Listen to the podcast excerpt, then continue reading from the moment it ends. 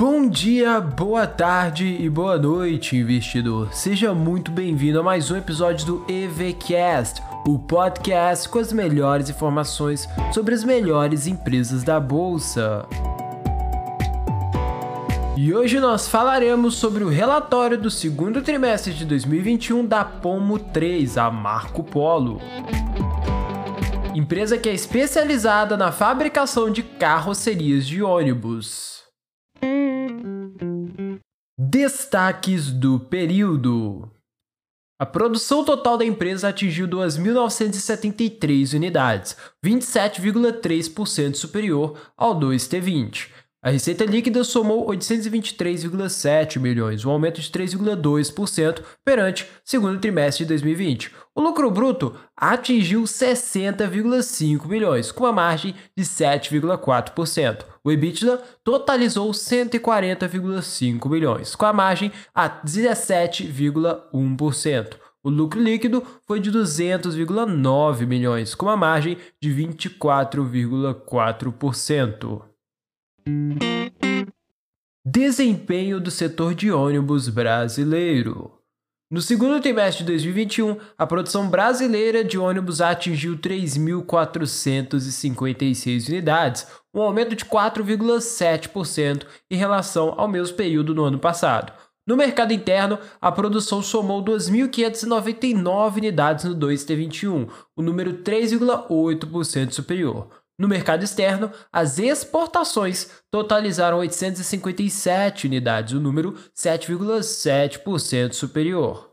Variação de produção por cada tipo de produto foi a seguinte: foram produzidos 1.179 unidades dos ônibus rodoviários, um aumento de 31,6%.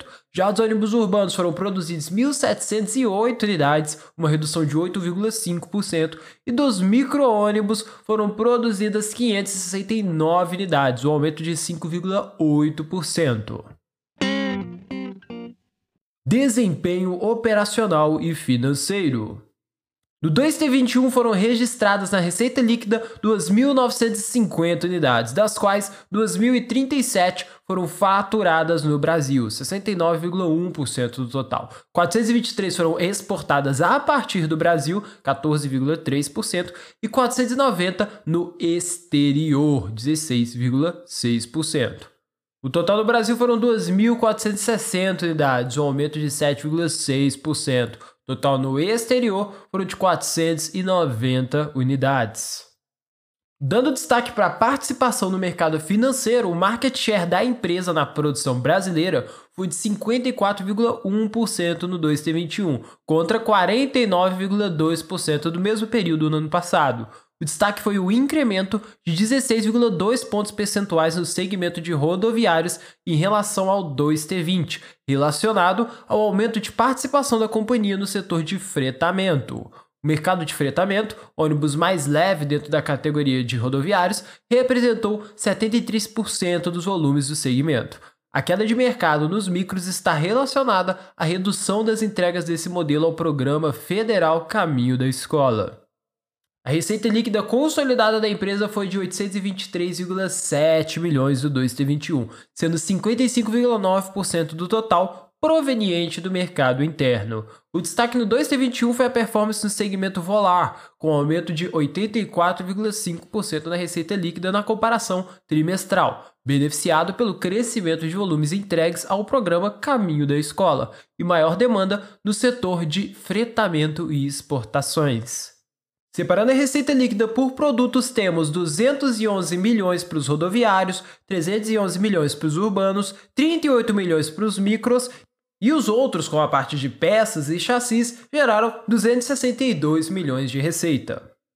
Já o lucro bruto da empresa consolidado atingiu 60,5 milhões, com uma margem de 7,4%, contra os 130 milhões, com margem de 16,3% do 2T20. A margem bruta foi afetada por ajustes no quadro de pessoal, pela maior exposição da receita ao mercado interno, pela maior representatividade da receita no segmento volar e pela valorização do real frente ao dólar pelo mix mais leve de produtos, especialmente no segmento de rodoviários com vendas concentradas no fretamento. Enquanto o lucro bruto caiu, as despesas gerais e administrativas aumentaram, totalizando 55,5 bilhões, ou 6,7% da receita líquida, enquanto, no mesmo período do ano passado, tais despesas somaram 39,2 bilhões, ou 4,9% da receita. O crescimento dessas despesas são justificadas por custos com indenizações associados a ajustes de quadro realizados no segundo trimestre de 2021.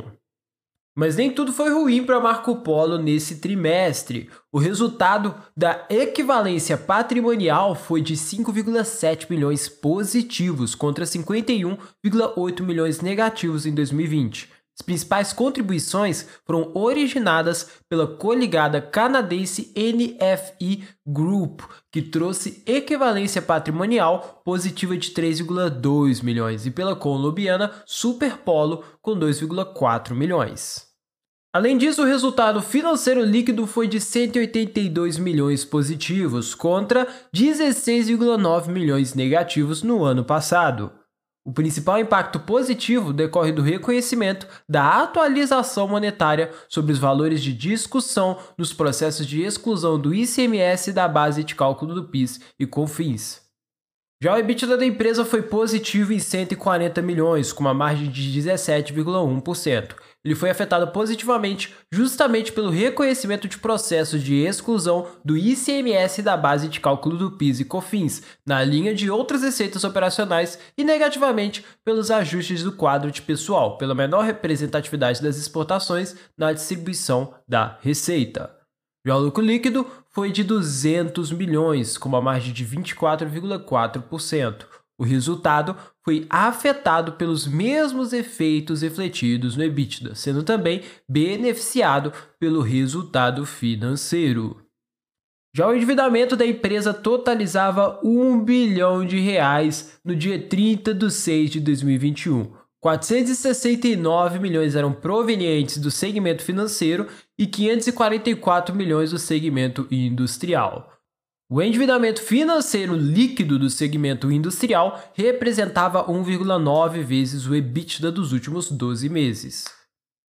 E as atividades operacionais consumiram caixa de 62,5 milhões. As atividades de investimentos, líquidas de dividendos e variação cambial demandaram 25 milhões. As atividades de financiamento agregaram 187 milhões. Demonstração do resultado de exercício, ADRE. A receita líquida com vendas da empresa foi de 823,69 milhões. O lucro bruto foi de 60,55 milhões. O lucro operacional foi de 112,44 milhões. O lucro antes do IR da contribuição social foi de 295,13 milhões e o lucro líquido foi de 200,86 milhões. Balanço patrimonial. A empresa tem um ativo circulante de 3,14 bilhões, um ativo não circulante de 3,05 bilhões. Somando, o total dos ativos são de 6,19 bilhões. Já os passivos, a empresa tem um passivo circulante de 1,71 bilhões, um passivo não circulante de 1,75 bilhões e um patrimônio líquido de 2,68 bilhões. Ou seja, o total do passivo é de 6,19 bilhões.